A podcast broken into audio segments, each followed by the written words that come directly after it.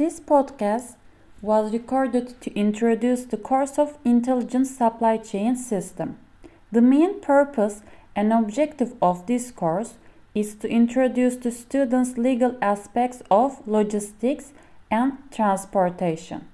The course content is about domestic rules on carriage by air, carriage of goods, and the international rules covering this area. Four modes of transportation in connection with the container transports. The course learning objectives is to introduce the basic rules of for transportation rules and legal aspect of logistics and transportation. And also student will have the knowledge about the types of transportation modes at the end of the course.